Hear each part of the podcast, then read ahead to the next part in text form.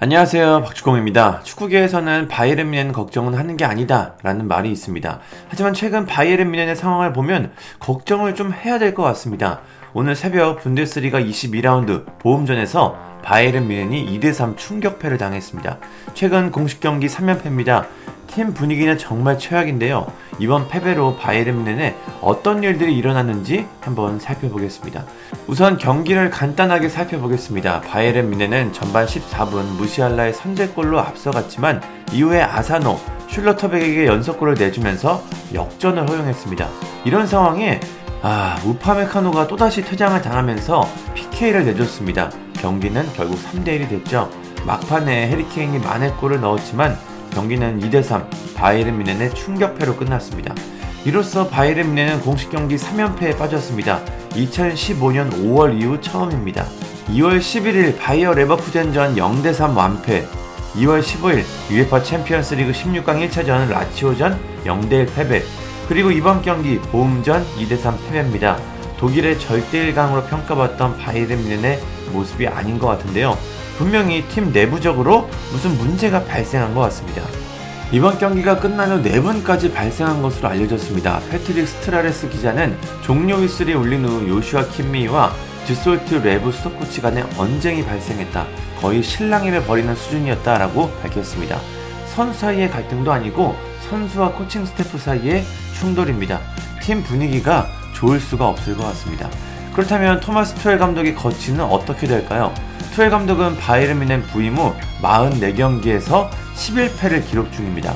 4경기마다 한 번씩 졌다는 얘기인데요. 전임인 율리안 나겔스만 감독은 84경기에서 10패를 당해 경질을 당했습니다. 나겔스만 감독보다 더 성적이 좋지 않습니다. 경질 이유는 충분해 보이는데요. 하지만 바이에른 뮌헨은 투엘 감독의 경질을 고려하지 않고 있습니다.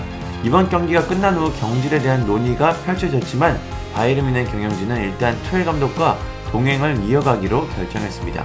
투헬 감독은 다음 주 라이프치히와 홈 경기를 지휘하게 됐습니다.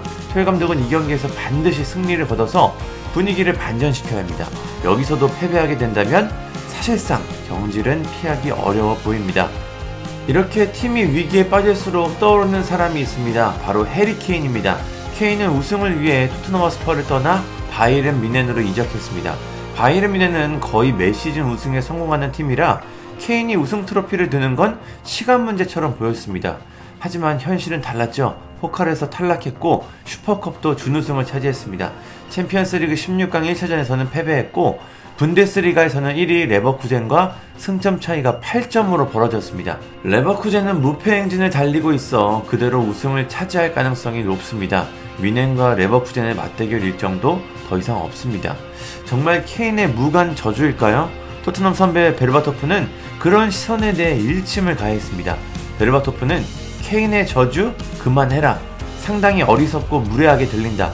다른 포지션을 살펴봐야 한다. 다른 선수들은 케인을 돕기 위해 최선을 다하고 있나? 스트라이커가 득점을 많이 하는데도 팀이 충분히 잘하고 있지 않다면 그건 스트라이커 잘못이 아니다. 위넨 수비수들은 너무 많은 골을 내주고 있다. 라고 지적했습니다. 케인의 스탯을 보면 케인은 분명 좋은 활약을 하고 있습니다. 리그에서만 22경기 25골 5도움입니다. 케인의 실력을 비판하기에는 어려운 수치죠.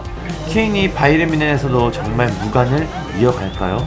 지금의 분위기를 보면 그럴 가능성이 꽤나 높아 보입니다. 리그는 사실상 끝난 것 같고 이 분위기라면 챔피언스 리그에서도 좋은 활약을 하기는 어렵습니다.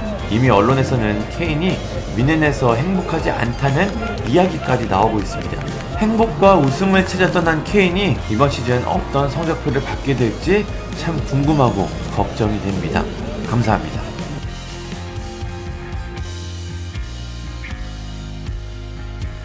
구독과 좋아요는 저에게 큰 힘이 됩니다. 감사합니다.